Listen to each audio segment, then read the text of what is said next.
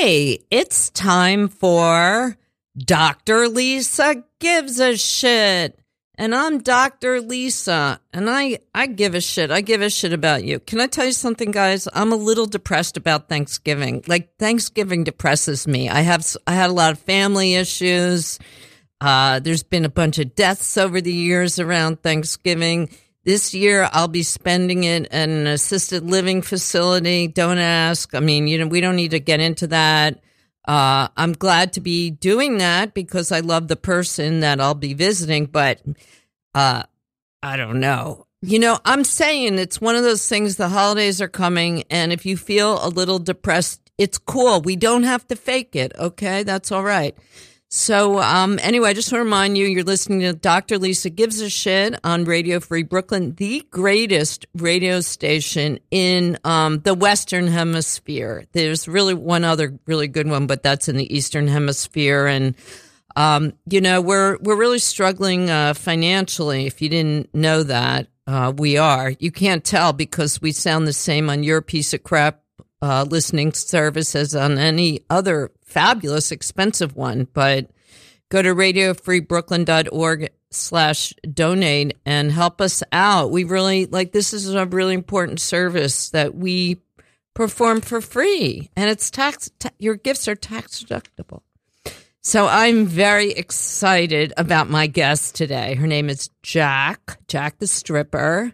Hi. And hi, and I'm looking at her right now.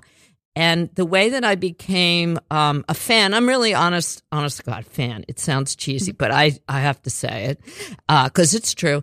Um, so the way I became a fan of Jack was I audio booked her book called The Beaver Show, which was about her exploit is it exploits exploits as as a stri- exploits sexploits as know. a stripper. Yeah. And the thing about um jack and her book that really impressed me is I'm, i don't pretend to be an expert on stripper but being a stripper but the way that she talked about it was so um like funny and professional and uh honest and smart like a good businesswoman so I wound up like cheering for you and and I think you kind of changed my attitude or my perception of strippers. Do you do you do you hear there is a there is a stereotype of strippers, right? there are a lot of stereotypes of strippers and the only way they can be dispelled is by actually listening to strippers. Right. And if Yeah. you think about it, I'm a relatively in try to stay informed Bushwick uh, person, and uh, I didn't know. So uh, we're gonna so we're gonna like uh, get rid of all your uh, your you know mis your misunderstandings about strippers. But before we do that, I just want to brag a little more about um, Jack, Jack, Jacqueline, Jack. Yeah, Jack. Jack, Jack. like snack. Jack Yeah. because I want you to I want you guys to appreciate the person that we have here with us today. Okay. Well, first of all, I I'm really happy. Like I didn't know how you were gonna. I never met Jack in person. This is the first time I met her, but she's he's she's wearing one of her uh sex worker heart t-shirts and she has like no make you have no makeup on I right have a lot of blush on and that's you do it. that's it but like you, she's so like i mean quite honestly uh she's dressed you know like a babysitter. a babysitter because Yeah. that's kind of what your job is Yeah, pretty much. Uh, but anyway so i just want you to know that she is first of all i think i think she would have been successful no matter what she's an incredible entrepreneur she is she's not only a stripper Mm-hmm. Totally. She's also a comedian. I saw her. My husband and I went to see her perform. Uh, she's hilarious. She has a show coming up at Caveat, which is a great place on November 26th. She's also like incredibly prolific as an artist and a cartoonist and an author. She's got like five books, all, all self published. So like, you know, she she she's killing it folks this is what i'm saying and also the one more thing i want to tell you is she's from canada she went to mcgill university and she majored in russian literature and cultural theory so uh she's also incredibly incredibly educated And um, so, and also, you were a dancer as a child, right? Yeah. Yeah. Mhm. Did you? How did you get into dancing? Uh, I don't really know how I got into it. I just know that I wanted to do it when I was four. I took my very first like jazz class. And I think my mom was just like trying different activities for my sister and I. Mm-hmm. And we went to ballet the first day. My sister is like a year and a half older. And we both showed up, and my sister hid in the corner and cried the whole class. I Really? love, I love it. Like, this isn't shade to my sister, but I was Mm-hmm. front row, gung ho, ready to dance. Oh, I absolutely loved it. I love every minute of dance class. I still take class in New York. I love dancing. I have always loved dancing, and it is such a huge part of my my life and my happiness. And like stripping is kind is it is dancing, but it's so tertiary to the actual job itself. And that's what I try to dispel when I talk about it. I'm like, yeah, it's not about dancing. It is about talking to people and making them feel seen and loved and making them feel important. And that, cause that's the only reason why people give money is Well- because they feel seen. Well, you know, I'm going to push back on that a little Yeah. bit, and because you're a naturally talented dancer, and you you may just take that for granted. I don't know, but the thing is, is that it seems to make perfect sense that if you enjoyed dancing Mm-hmm. and that's one of your creative outlets, that you would do it as a stripper. Mm-hmm. Just like you know, I was an artist and I made a living as an art director. Like, doesn't that seem like you're doing in other words you took one of your skills that you're really natural at and you transitioned it into something you can make a living at that's how it seems to make like i think it would be really different and you probably meet people like this who don't really enjoy dancing or i know i know mm-hmm. what you're saying because dancing is just one element Yeah. of it but you have to have some talent right Yeah, and actually, I like that you're touching on that because when I was a kid, I knew I don't know what it was. Like I don't have I don't know. Like dancing does kind of like inflict some low self esteem issues with like body dysmorphia Right. and like competitiveness. But Sure. when I started dancing as a kid, I loved it so much. But I was bullied in my dance Really? community. Yeah, I wasn't liked. like what do you mean uh, the girls just didn't like me. I wasn't really that social. I just really liked to dance, but I didn't like the um extracurriculars so much. Um i mean you didn't like being part of a group a conforming no, group I don't like being oh part of a yeah group. who wants that I know, shit Yeah. Oh, were, you were weird. You weren't. I was a little bit Oh, weird. you weren't a normal good girl. I was like- good. good. I was No, but good, but, I good- wasn't social. And I think maybe this is like my queerness that I hadn't realized yet because a lot of maybe, the girls yeah. were very interested in being. A lot of the girls were like slutty, and like and now I'm like mean? no shade. Oh, they were like going to parties and talking about blowjobs, and I was so uncomfortable. Are and you now, talking about? Are you talking about as a teen? Yes. Oh, okay. Yes. Yeah. Is that inappropriate? I don't know. This is my experience. No, no, no, no. But yeah, they were really um the girls were really interested in like partying and drinking and like I was not there yet. I was a very late bloomer. I was I was really into doing well academically Mm-hmm. and I just wanted to dance and the girls were not they just didn't take to me. I didn't take to them. right. So I was there to dance, but I I didn't fit into the social calendar, so I think that kind of isolated me a little bit. So um so yeah, I don't know. It's like it, it- so when I grew up, like the successful dancers from my like dance studio became like Disney cruise ship dancers and that in my idea was like what could happen as a successful dancer. Like that was what I understood to be success was dancing on a cruise ship. And Sounds great. yeah, and I, I honestly was like, I'm never going to be good enough Mm-hmm. to dance on a Disney cruise ship, and I that's what I thought that that was the because I I kind of I never saw myself as a ballerina. I'm like more of a jazzy like commercial dancer. Mm-hmm. So and I like ballerinas just trained so hard and they were so skinny and like I was never going to be skinny enough. So it's like I never saw that as a viable career option. And then the Disney cruise ship just seemed so unattainable. So I just sort of let it go. And I actually went to high school in an art program. And then I went travel and then I went to Visual art. yeah, visual art. Mm-hmm. And then, um, but I dropped out of that because I wasn't getting straight A's. And I was like, well, if I can't get straight A's, I'm not doing this program. So Wow. So- I left art because they were too, they didn't like, they just didn't, whatever. I left You art didn't because it- really, yeah. Because like- why would anybody, you know, why would anybody study art as an like an undergrad? It's a waste of money, and it's bad enough for you people that are getting your master's degrees. I mean, look, do what you want to do Learn, with your learn time. a way to make a living. I think time is the most valuable Yeah. resource anybody has. Yeah. So if you choose to spend your time studying something, that's great. Like as long as you make sure you really want to do that. But I didn't really think of making a living as an entertainer until after college.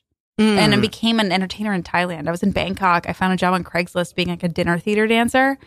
And I was, and then suddenly I was making a living entertaining people and dancing. And I was like, wait, I'm self sustaining and entertaining. So you felt you really fell into it in a natural way, right? Well, yeah, just and it hustling worked on and- Craigslist. Right, but you also had like a desire for freedom, and Always. you were out there taking. Mhm. You know, that's what I consider taking risks. I wouldn't have done it. I'm too chicken. Yeah, everybody was like, "You're crazy!" Like getting a job on Craigslist really- in Thailand, but it yeah. was it was it wasn't necessarily that it was legit, but it was a job. and you trusted your instincts. I think That's all we have. you know, but you must have like known how to take care of yourself. That's what I'm saying, to some degree.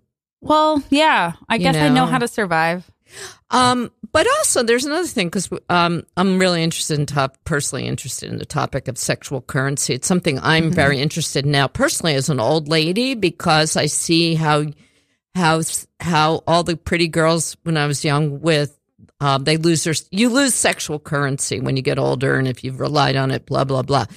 But the point of the thing I'm curious about is um, the sexual currency, like what you were describing as a kid, is that the girls, the other girls, might have been like all excited because the boys they were getting all Mm-hmm. this attention from gr- boys because they were pretty girls who were dancing. They right? were totally pretty girls. They were so hot. Like I, I don't. Maybe I had crushes on them, but I don't think I really did. I, but they were like so sexy, and they were very young. Because when you learn, when you're a dancer, you learn how to use your body, and like your body is like a tool. It's an instrument to express yourself. So if that's sexually, then that's fine. And these girls were discovering that, and I was Yeah. not there yet. Bo- boys, boys love that. Boys loved it, But here's here's another thing that maybe I think I loved it. Maybe that's why I was so far away. I was like, oh my god, I'm guys are so sure. Look, everybody's got a different take on it. You know, have Yeah. it's a different experience. But like, see, here's the thing that I find so confusing is that on one hand, it's uh, on one hand, it's a you know, it's a, a great thing, but on the other hand, I want the, I wonder if the girls get taken it, you know, are exploited too. Like, I wonder if when you're a little girl and you're dancing, do you Mm-hmm. think little? I sometimes think little girls are sexualized dancing. I think women are sexualized and exploited against their will every day. I think when you finally decide to monetize it is when some of that exploitation goes away, Mm-hmm. honestly. Mm-hmm. Because, yeah, I mean, people like,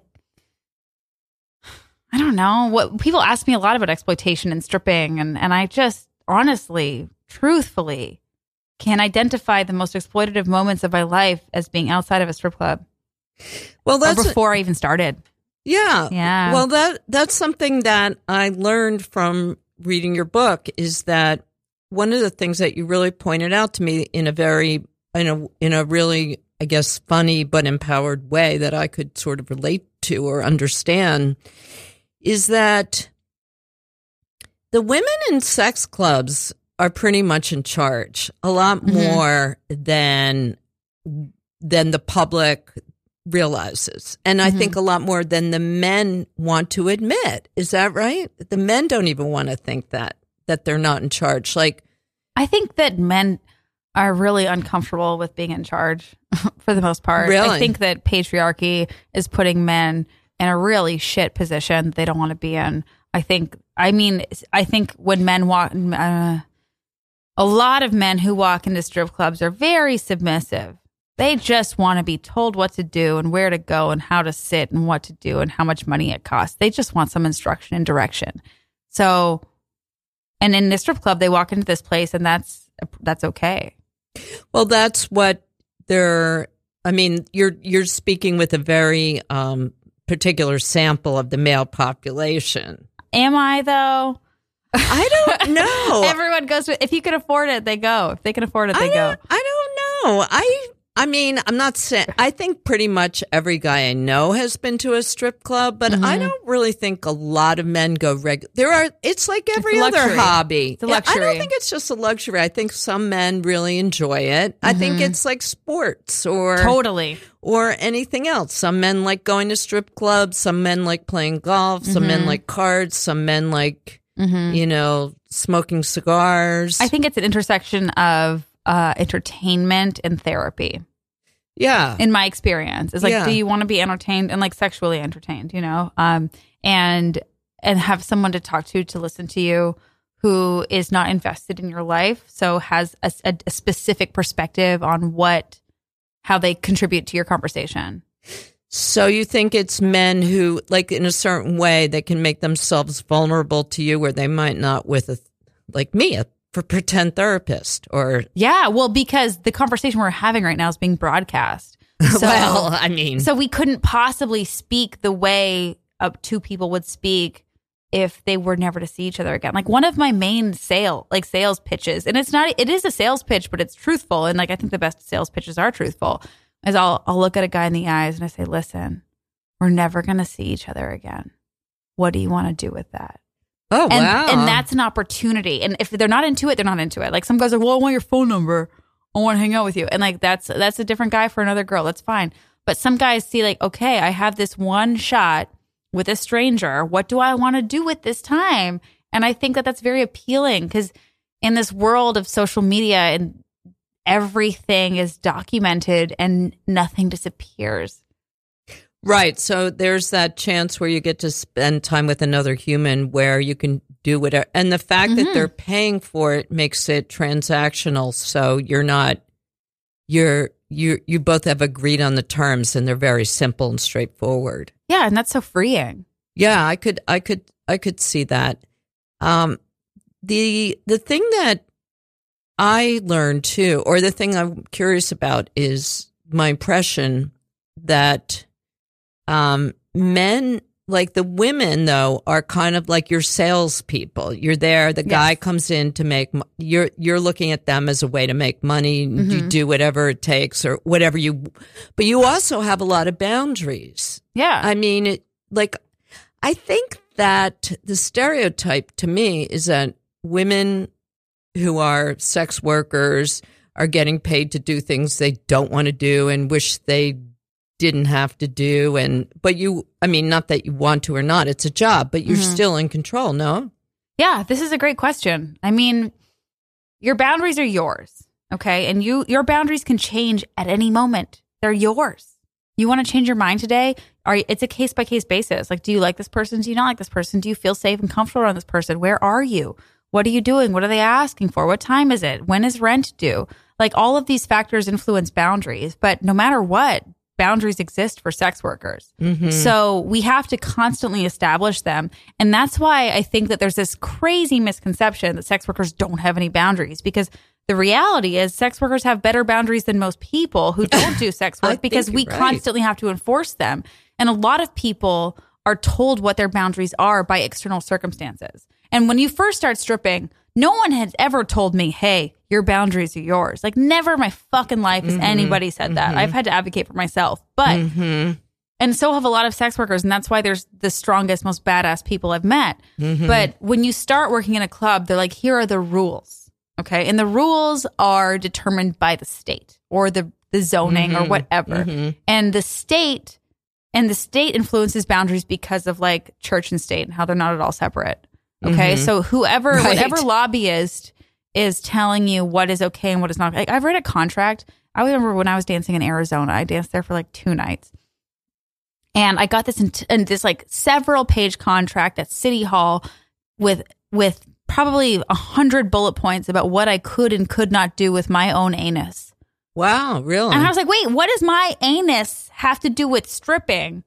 And it's like it was just I, I think it's the only contract I actually have a copy can, you, of. can you imagine the meeting for that? This is what I'm saying. These are your tax dollars at work. Mm-hmm. That is what's wild is that your tax dollars are paying for lobbyists and is it litigators? I guess. I don't know. to discuss anuses. Mhm. And your tax dollars are paying for that. So this is why we need decrim. This is why we need decriminalization because you're already paying for the regulation of sex work and it's only it's only to like make it prohibitive and dangerous and like impossible to survive. Those are hearings I'd like to make public. I'd like Seriously, them to make public. I'd like to hear that. But here's the Two other in thing is talking about buttholes. You're So- like, yeah. So I'm imagining like the the the subject, the guy walks in and they're kind of like you're you're in a position where you're selling them stuff and Mm-hmm. you want to keep their interest and keep selling them, but you don't actually ever they never actually get what they want, like the you know, like the actual blow job or whatever it is. Well, that's assuming every man wants a blowjob. or whatever. But I mean, isn't know. part of it isn't part of it. I mean, I'm talking about it just as far as the transaction. The Yeah. transaction.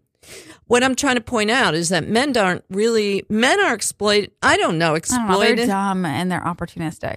Okay. But uh, men usually, I think a lot of men walk out of strip clubs disappointed. Do you? Probably. You think It's so? It's not my fault. no, Okay, I'm not. I'm not. No, Wait, I love lo- this question because disappointment means that you had expectations. And who are you to expect something from a stranger? And this is what I've had to learn in my own life. It's like if you expect nothing, you'll have a much better time. Imagine if people walked into the strip club not being like, I want to get my dick sucked, which is which is like something that is not allowed in most strip clubs because Right. that is illegal. But imagine if you walked into a strip club being like, I want to have a great time and I want to welcome a good time. Like imagine if people just let go and allowed themselves to enjoy themselves with whatever was presented to them. Well, and, and the entitlement of like, oh, I want a blowjob is just like, look, if you want that, I don't. At a, at a time in my life, I thought that that was like shameful and disgusting because like I was whorephobic And whorephobic. Whorephobic is a thing that we have to talk about and unpack because it's like it's judging people for doing things with their bodies that you might not do with your own body, but it's not your fucking body. Sorry, right. Yeah. No, we're fuck allowed? yeah. Okay. Fuck yeah. I like, but it's not your fucking body. yeah, it's not your fucking business. body, li- people. It's not your business. Make your make your rules about your own fucking body, not somebody else's, right? Yeah, I exactly. get that. I get that, and I'm not a stripper. no, but I mean, I mean, I, I mean, also like disappointing men. Like, No, but it's here's also another. like a pastime of mine. no, but here's the thing I wanted to talk about too is the male ego. I think Mm. the male. I think men.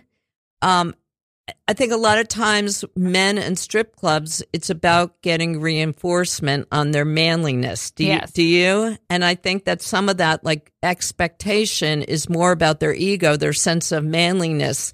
And I think a lot of times, I'm just guessing, is that they see the stripper as a challenge. Like the stripper's going to love me more than, or mm-hmm. enjoy me, or be more excited by me than any other guy. And they're going to want to do things with me that blah, blah, blah, blah, that they haven't done. What Yeah. it, it, what's, what's your sense of that? yeah, they all want to feel special, and that's that's the job. Yeah. The job is making the them job. believe that. Right. And yeah, like ego is everybody has ego and I think entertainment is if your intention is to want to made feel be made feel special then if you're willing to pay for that then you should have that. Right. And like everybody wanting to feel special in the club and different like yeah, that's that's the job.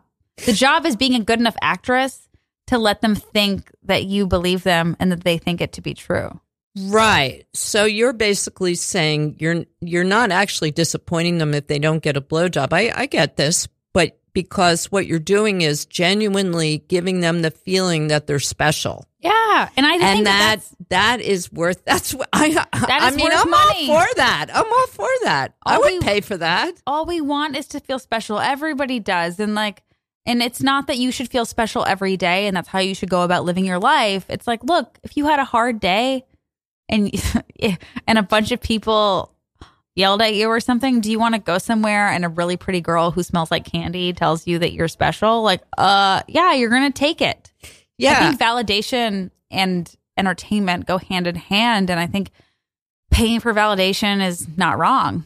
I think it's fine. I no, I think it's great. I think Mm-hmm. it's um a really positive way for men to express for anybody to express themselves. I wonder Mm-hmm. what would be the equivalent for for me or women. You know what? don't I love that. So I was trying to explain to my mom like why people go to strip clubs because she was like, I just don't imagine it. I have no idea. We were like grocery shopping. Mhm. And She's your like, mom's obviously cool about this. My mom is cool, and it's taken her a minute. Um, it's taken her a minute, but my mom is great and like encouraging, and and uh, just my mom and I are not that different as far as being like Aquarian, flighty, lovely women who love to just like have a good time and are thirsty for adventure. So I think she really understands why Yeah, I chose this, like because mm-hmm. she it- she wouldn't call it stripping or sex work, but she's told me so many stories of her adventurous life as a younger woman, and they're not that different from mine. Right. So I think like the times change, but the the genes you inherit and the attitude towards life you inherit doesn't as- doesn't always change. Sometimes it does, but in my case, like my mom and I have a lot of compassion for each other. But she asked me, she's like, I have no idea why anyone would go to a strip club.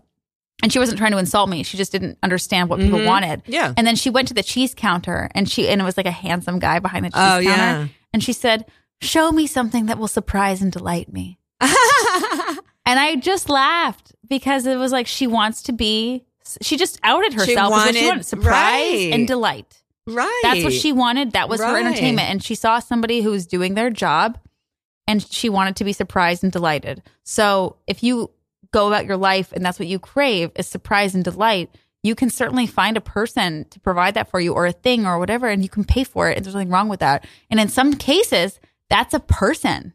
Right, right, right. Because Yeah. what you're doing is paying for an escape, which Yes. is kind of like a movie or Totally. maybe some Basketball pot game, cookies or Pot cookies, whatever. like Combine that. it all. Um, so there was an issue I want, or something I wanted to, uh, I wanted to talk about. Um, wait, I wrote this down. I don't usually write questions. That's why I'm like trying to find the right questions. But I wanted to find out what you thought about like how how do we how do we consumers distinguish between like I you know obviously have total respect for you and I'm impressed by how you make a living and all that. But what do we do about how do I know the difference between you and uh, there are women who are being exploited? Do those women wind up in sex clubs? Like I'm talking about the women I the women that I'm that I worry about, like women who have drug problems or really really need the money, have no way to get it, and they're like having they're strip in strip clubs. Like, are they in different strip clubs or what? How is that different? They're different than you. We know that, right? Well, Or- I mean, are they different from me? Okay, so I let's I use don't the know. example. Maybe I'm judgy. I don't let's use the example of somebody who um, Has is a, drug user. addict. Is a drug user. Okay, and then Mhm. this is a very real problem that so many people in the Right. United States face. There's a huge opioid Right. problem. Right. Okay, and it is everywhere. Mhm. Wherever you're working, you are probably working with a colleague who has an opioid problem, and it's not it's not their fault. Like there's a huge system in place that like gets anyway, this is not my point of expertise, Uh-huh. but I guess the question is like are these people being exploited? Well, how? I I mean, mean, like, like I can look at you and um have res- you know admire and respect you, whereas I cuz I make when- it fun. But when I think about those women, I feel sorry for them. I feel like they don't have any other options. Okay, well, I think sorry could be replaced with compassion, right? Like compassion isn't pity, right? Compassion is seeing somebody in a situation that is challenging.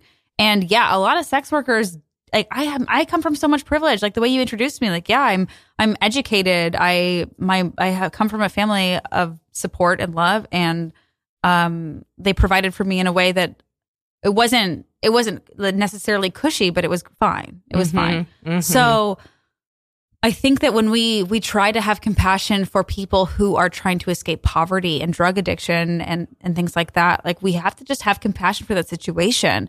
And if if the work that they're doing to survive is sex work, why are we judging them for that? I think that capitalism we all live under it and we all are doing challenging things to try to like figure out how to survive under it.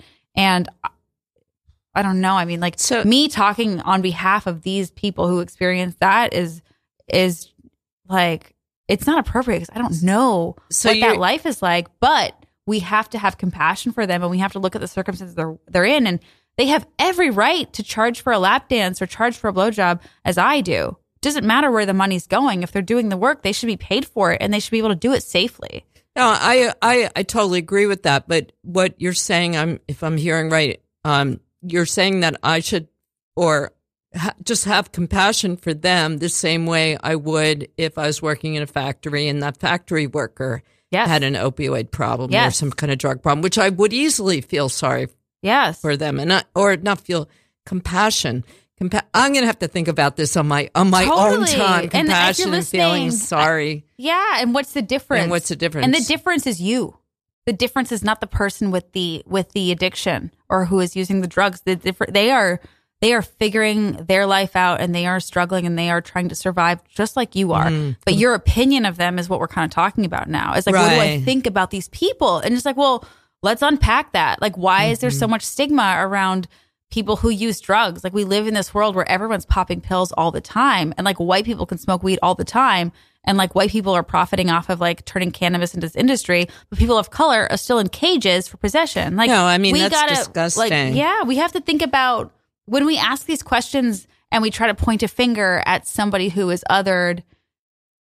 We should really just be looking at ourselves like, why am I asking this question? So I guess are there? I mean, the stereotype is that there's a large population of women that you would be working with conceivably that are drug, you know, drug are are is that are those women, you know, are those a lot of the women you're working with, or do you not? Yeah, do you I've get to know them? I've worked with people who are in all different phases of their lives who Mhm. are using or not using and Mhm.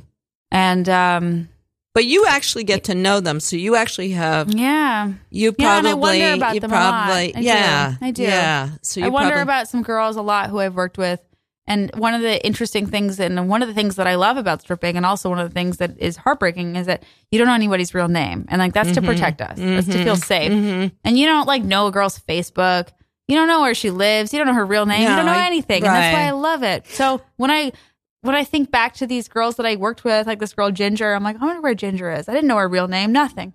Yeah, I mean, I'm I wondering if we're it like. Here's the thing: I'm wondering by elevating the the business of of stripping, if we're also hurting those women. I guess that's the question I ask. That's a great question because I, I don't have an answer. I think no, and I don't think anybody has an answer yet. But I think that respecting that this is work, this is Uh-huh. a job that people do, and they should have the right to do the job safely. That's all Right. we're fighting for right, now. It's like safety and like fairness. right, And right. fairness to the effect that like don't steal money from people who Mm-hmm. are working to make you rich. Like just don't do that. And cuz that's kind of what's happening, you know? Like if you're undocumented in New York working at a strip club, they're taking 80% of your wages. Oh yeah, And like are you if you listen to that, like whatever you do for an hour, if you're listening, yeah. imagine somebody taking 80% of what you generate for that space because you're undocumented. Like, how the fuck would you feel? How would you possibly buy yourself or your family dinner or pay for the electric bill if someone's taking 80% of your wages? And, and just acknowledging that that's the reality. What, how much harder do you have to work? And how much more do you have to bend what you're comfortable doing in order to make up that 80%? Right, right, right. We just have to be aware of it. We can't solve it overnight. Can't solve it, but, But it's awareness there. is- it's awareness there. Awareness. Yeah, education, folks. That's a good point. So here's another thing. So my personal thing with sexual currency is that I'm really angry because I worked in advertising almost 30 years and I'm really Mm-hmm. mad at all the women. I'm not a good flirt or whatever or whatever. Mm-hmm. Maybe I don't have the, I don't have the whatever it is. And a lot of women, it's a very, or at least when I was doing it, very male dominated business. Mm-hmm. And a lot of the women used their their feminine wiles to get ahead, and I always felt that it was really unfair. So I'm angry and bitter at them, and now that they're getting older, they're losing their sexual currency, and they are having a really hard time giving that up because they used to get all this shit for free, as I mm-hmm. see it, and now mm-hmm. they're not getting it anymore.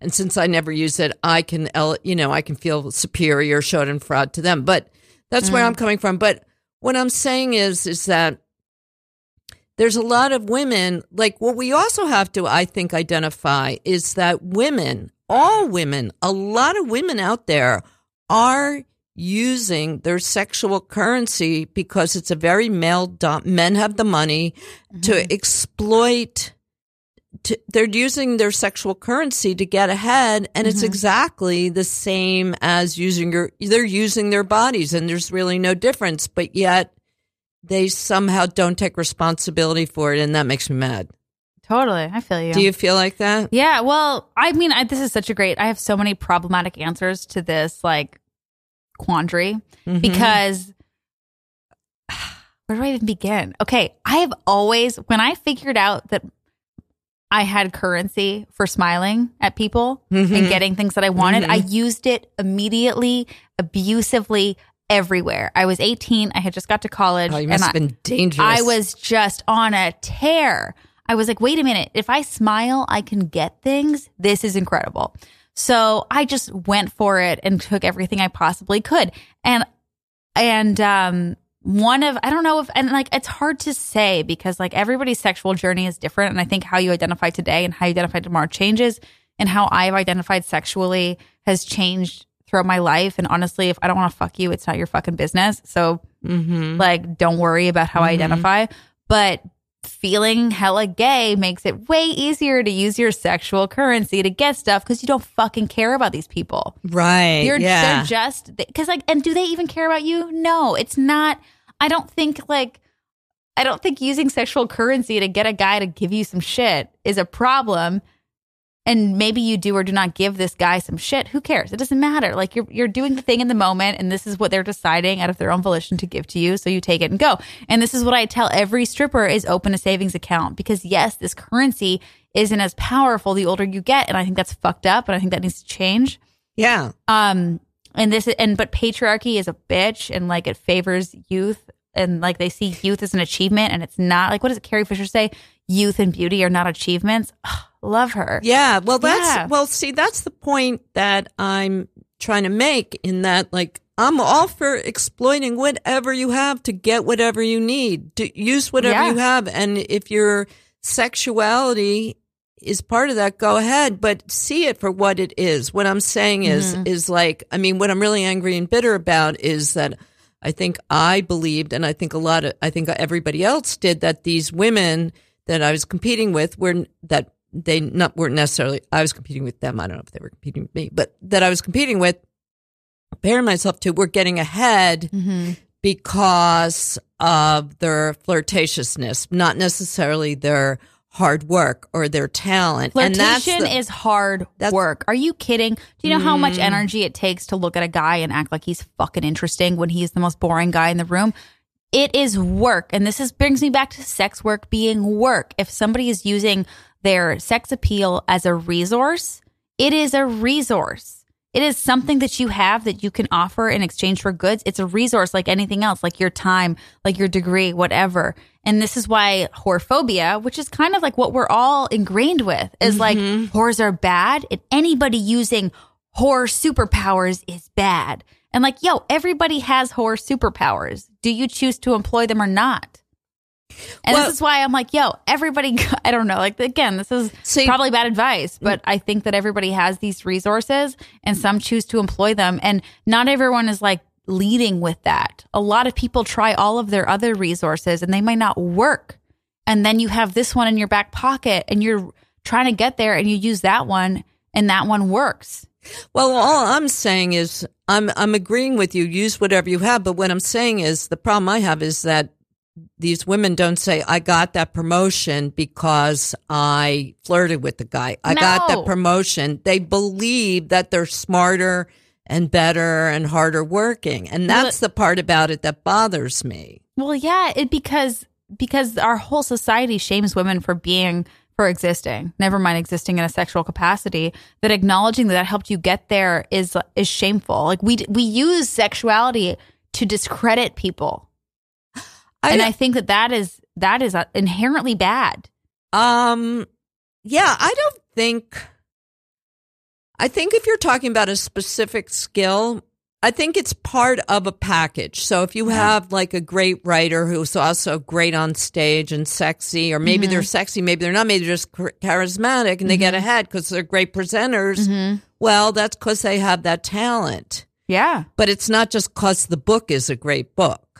Totally. And I think And that we need to recognize those things because I think it puts a lot of pressure, particularly on women. The problem I have too is that there's so much pressure on women and some Mm-hmm. women, their best thing, like you take young girls who are like college, high school girls. Mm-hmm. Some of them are going to be extraordinarily gorgeous, but there's going to be a whole bunch that are average or not average. So they, Mm-hmm. sh- but they have the same pressure to get ahead using their looks as Mm-hmm. the other women who just naturally happen to be gorgeous. And that's the part that bothers me.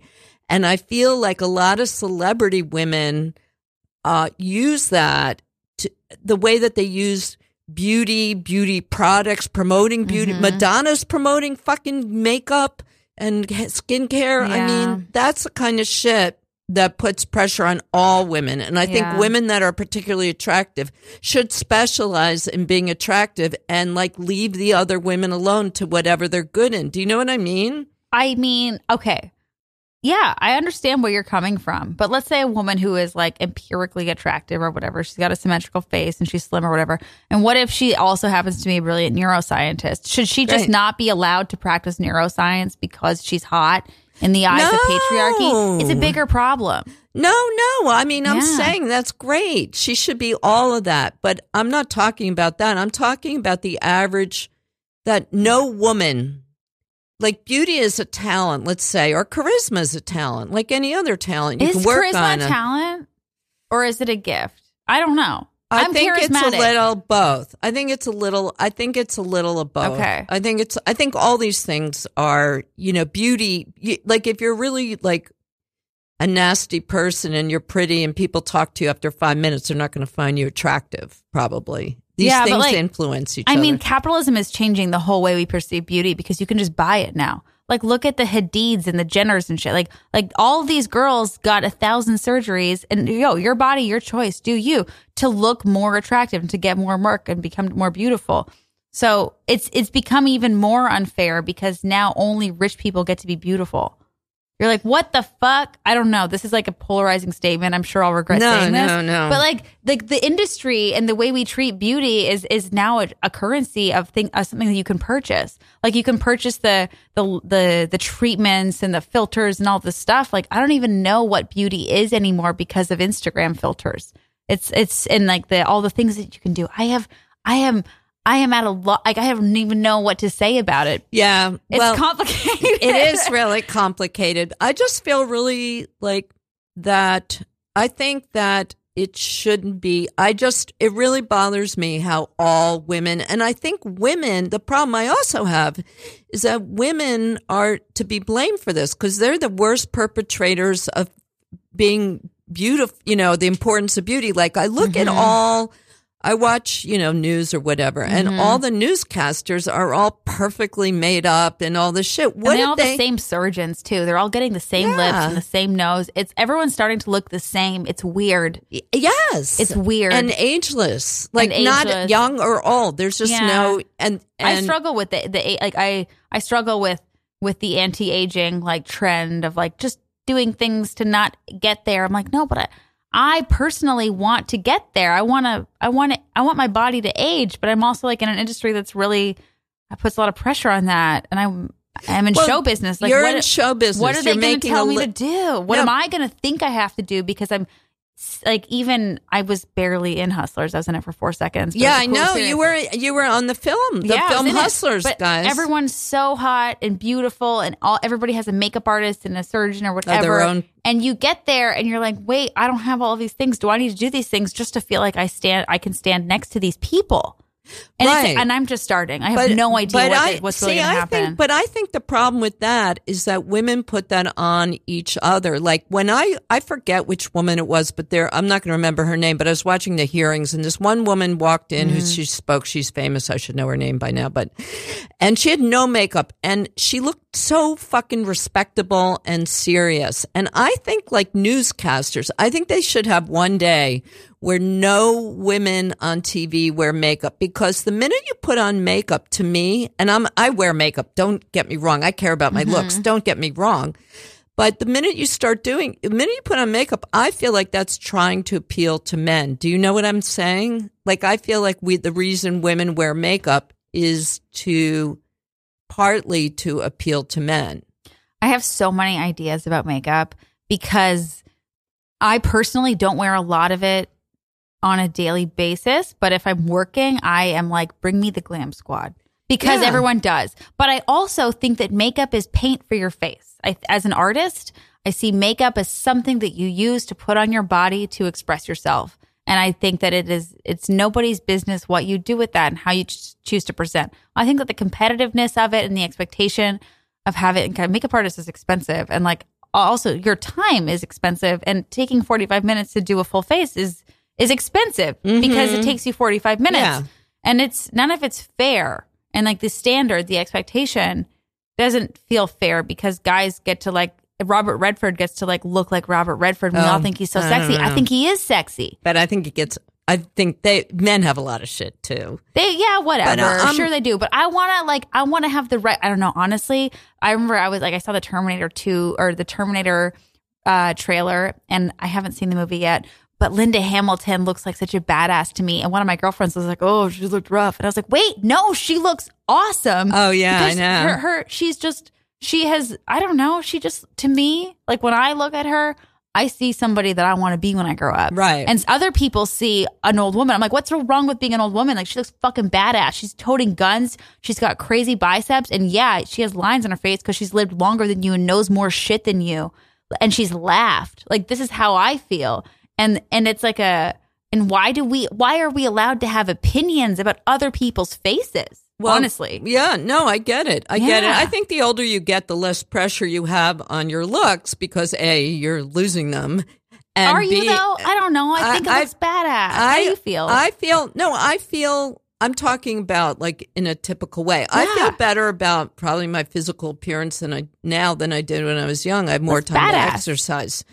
But the other thing is is and I'm not competing on that level because I don't have any reason to. But the thing is is that I think that uh um what was I going to say is that I just think that there's just I think putting makeup on when you want to that's great, but I Yeah. think the idea of like going like at work, you can't go to a job, an office job or have like any kind of real job Mm-hmm. in a in a workplace without wearing makeup. Mm-hmm. And looking professional. You're not going to be taken seriously unless you're wearing makeup. And I think that denigrates women in an office situation and with meetings and stuff like that because I feel like since they wear makeup, they look like you're trying to appeal to men. And that's what it pisses me off. yeah. Do you know what I'm saying? I've honestly worked in an office for like a month of my life. I have no idea what that's like, but I know what it's like in a strip club. But it's part of the costume. It's yeah, no, I'm all for women. I mean, I mm-hmm. that's what guys are paying for. That's what people are paying for. I think if you're in entertainment, if you're going to entertain people, mm-hmm. dance, s be on stage, do any of that, you owe them that. That's part of mm-hmm. the gig. You It can't do your job without that. I do live shows. I, I mean, mean, If you think okay, about this shit. Okay, so have you uh, do you have you worked in an office where you felt like you had to wear makeup to be treated? So what is that like? Like, did you try an experiment where you went in with no makeup and like people were different, or what was the? No, I mean, I never wore like? a lot of makeup. It's Yeah. just that you don't look polished and people mm. Aren't going to take you seriously. The people that really do well, the women that do well, are people who are natural at all this stuff. Like they just want to wear makeup, they want to conform, they want to be part of that. It's a performance based job. Sounds like. Well, yeah, I mean, it's it, when you're working in an office, you're in a culture, a society. I mean, I, they call it a family. Oh, uh, dysfunctional people, and Yeah. everybody has to. And I guess makeup is sort of a defense in a way. Yeah, But um, I think so. you know, I just I don't know that kind of that kind of shit bothers me. Yeah, it should. It's Yeah. not fair because it, the, all of that, if that pressure was on people of every gender identity, it would maybe feel a little bit more fair. But because it's only on, you know, women and femmes, it feels like shit because, Mm-hmm. because the 45 minutes it takes for you to put on your face in the morning, fucking Roger over here gets to spend that time reading the newspaper, running on the treadmill or jerking off. And you don't get to run on the treadmill and read the newspaper and jerk off because you're putting on your fucking face. But it's Like, all about the fair. judgment that you're being judged on your appearance. Yeah. And, that, and, that. I think I Yeah. think that's the problem. Yeah. and I think women I think women um, you know m- contribute are big contributors to that, and I think we're not very conscious about it. There's also a whole billion dollar So industry. so here's sorry. no, it's true. There's so much money, and I you know. I- Mhm. advertising. They're Um, like they thrive on us feeling ugly. So here's something I've been, I've been thinking. Here's a crazy idea I've been thinking about. I wonder what you have to say about this. Mhm. Um, so what happens to a teenage girl that like develops large breasts? Like it seems like how is society supposed? And I'm using large breasts as an example. It could be any kind of like obvious sort of sexuality. But like suppose so I mean I got my tits when I was 11. Okay, so I mean they're normal whatever, they're tits. They they're fine, they're functional. They've done the job. Uh, but what if you have like unusually large tits and you're 11 years old? Society doesn't like m- parents don't coach you in that, or how how are we supposed to handle that? Do you know what I mean? It seems like that girl is going to be a victim no matter what. Or what do you think about that? I didn't have big boobs, so I I honestly cannot speak that. I have a lot of friends who can tell you about their experience, and I would I wouldn't want to waste anybody's time trying to imagine what that is like. I'd rather just like let another girl talk about that. But um, I think the what you mentioned is like parents aren't coached to talk about that. Yeah, and then the other part is she's a victim from the beginning. I this is where this is language, right? Okay, this is what we're talking about. a horrible word. Victim is a horrible I word. I know it and is. It's, and because it's kind of like accepting that the world is going to treat her like shit. So we're going to have to feel bad for her. And I, I challenge people to think differently. I think that like, look, this woman is going to receive more attention that she's probably prepared to receive. Imagine if you could be supportive of her and check the people who treat her poorly. Imagine if you just had that awareness. Right. just that's do what I'm. I'm kind of asking for that from parents, but also from society. I'm like, not a parent either, so I don't not a- I have no a idea. Stepmother of a have of a dog. boy, a male. She has six nipples. Six. she could really make a lot of money as a stripper. All those, yeah. but that's a lot of bras. I don't I know. You have to get a. Oh, she's so proud. com- complicated. Yeah. Uh, the thing is, though, I don't think society prepares parents. And and you know the the way that we talk about sex and sexual that's another sexual currency issue. Mhm. Like I don't think that I don't feel sorry for these women. I don't girls, they're not victims, but they are going to be compassion. but they're but it's not about compassion for them it's that i feel protective of them i Yeah. feel that there are go- they there are going to be people out there gunning for them and Mhm. and and projecting a lot of horrible bullshit on them and i think that it gets taken for granted and no one even notices that So what would you want to say to that girl who's like 11 and, and has big boobs? What would you want to say to her to what would you want to say to her at that point in her life? I would, I don't know. That's a great question. I would probably say, uh, what would I say? I don't know. I would say that I would just tell her, try to tell her like the way it is, and that she should come to me if there's any problems, Yeah. and that she should be proud of who she is, and not just to talk about looks all the time. Like Mhm. this, this woman who is on my show does, who actually does do a lot of babysitting mm-hmm. she says to girls, the girls she babysits, she says to them, you know, a lot of people are going to tell you you're pretty and they're trying to be nice and that's nice, but that's not what's important. What's important is that you're a good person. Mm. So it's, they're just trying to be nice, but being pretty is not the most important thing. Hmm. That's interesting. But, but we all believe it is. I mean, it's a quandary that we're all in. It's currency. Beauty is currency, and if and Mm-hmm. if you have it and you don't use it, you're selling yourself short. So we have seven minutes left. And Wait, I want to give my Oh, advice to the young person. and Okay, we'll go over. ahead. Please do. My advice to the young person, and this is what I give to strippers when they start out, is and this is simple, but I say don't do anything you don't want to do. Uh huh. And then the other thing, and then you don't have to explain why, but you always tell a young woman that she is powerful. Yes. Yes. Because if her yes. boobs are part of her power, that's fine. You don't to tell her that. You don't say your boobs are making you powerful. You just look at her and say you're powerful. See, that's really good. And what she does with that power is on her. You can't tell her what she's going to do with her power. That's her character. It's up to her. But tell her she's powerful.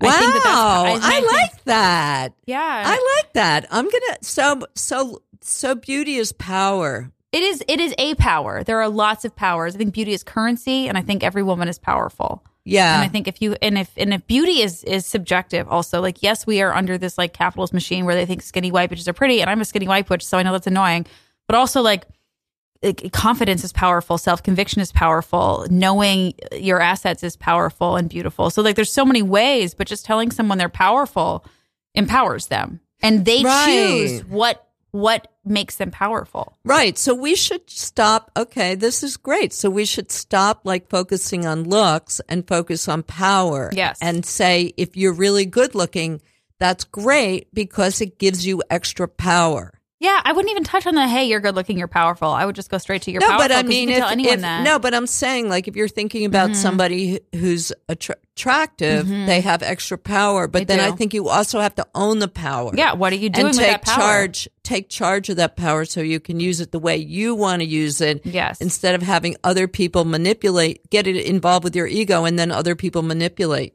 Mm-hmm. You know, we only have five minutes left, and the last minute or two, I want to like um, say goodbye to everybody and tell them where to, what they should look for Mm-hmm. uh, as far as your website. But though, the one thing we didn't touch on, which would probably be a ho- whole other show, but I think it's important to note, is that you're queer. Yeah. So, and you're mar- married to a female. Mm-hmm. So that does kind of put you in a different category to I some degree. Uh, what do you, what's your thoughts about that? Cause I don't want my listeners, you guys, to think that I was trying to like cheat, not mention that or anything like that. It is a factor. So, I mean, honestly, being queer has so little to do with my job. I'm good at my job. All right, just being, are you, I don't even, how do you identify sexually? uh, I'm married hetero. okay, does heterosexuality affect the way you can do your job? No. Okay, so then my queerness does not affect me being able to do my job. It's a job. And I'm really good at reading people and I'm really good at knowing what people want and I'm really good at making them have a good time. And that is why I'm good at what I do. And I think people are fixating on my queerness because my queerness is private because that's literally who I fuck for pleasure. And my me fucking for pleasure is not my job is not my job. It's for pleasure. So I don't think it's anyone's business. Okay. Well, Yeah. what if, what if somebody said, well, then you're not as vulnerable to men? I'm You're not, as vulnerable to men. Emotionally It's or you don't so do you think that and that's helps privilege. I That's think, a privilege? I think that's a privilege or a, a perk.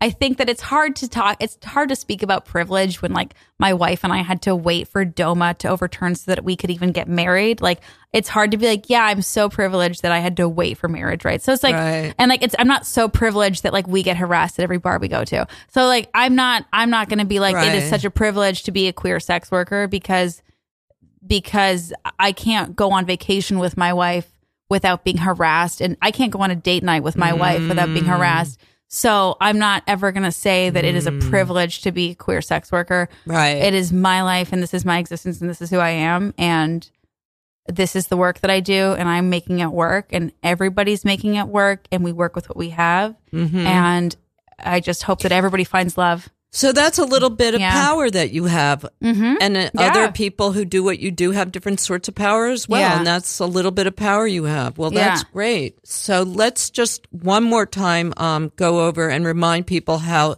this multi multifaceted multi-talented person you should go to um, her website strippersforever.com that's strippers plural right Mhm. And, All of us. um, she also has like so many amazing things uh, that she's selling: t-shirts, hats, Got it. all sorts of stuff. And she also has like incredible cartoons Yeah. and all the books. Like I can't. I honestly, your book was like one of. I mean, I am a audiobook addict, and yours was like easily in the top two or three this year. That Thank I've- you. I mean, it's really, really good, folks, and I'm, I'm really, I'm really here to uh, tell you about it, promote it because it's, it's honestly great. And also, you. I think that you should go see uh Jacq, you can see her in person, which is so Mm-hmm. exciting. I've already had the pleasure. My, me and my husband, it was fabulous. We've seen her. She's hilarious, great performer, great on stage. And that's at caveat, caveat.com, November 26th. Mm-hmm. On and you're going to be doing comedy. Yeah, is that I'll right? Next I'll be making you laugh. Tuesday. Yeah. And um, so you should really have the real the real experience and caveat is great. So thanks so much for being here with Dr. Lisa on Dr. Lisa Gives a Shit. I'm here every Thursday, two to three. Please stick around. We've got great radio free Brooklyn programming this afternoon. Thanks again.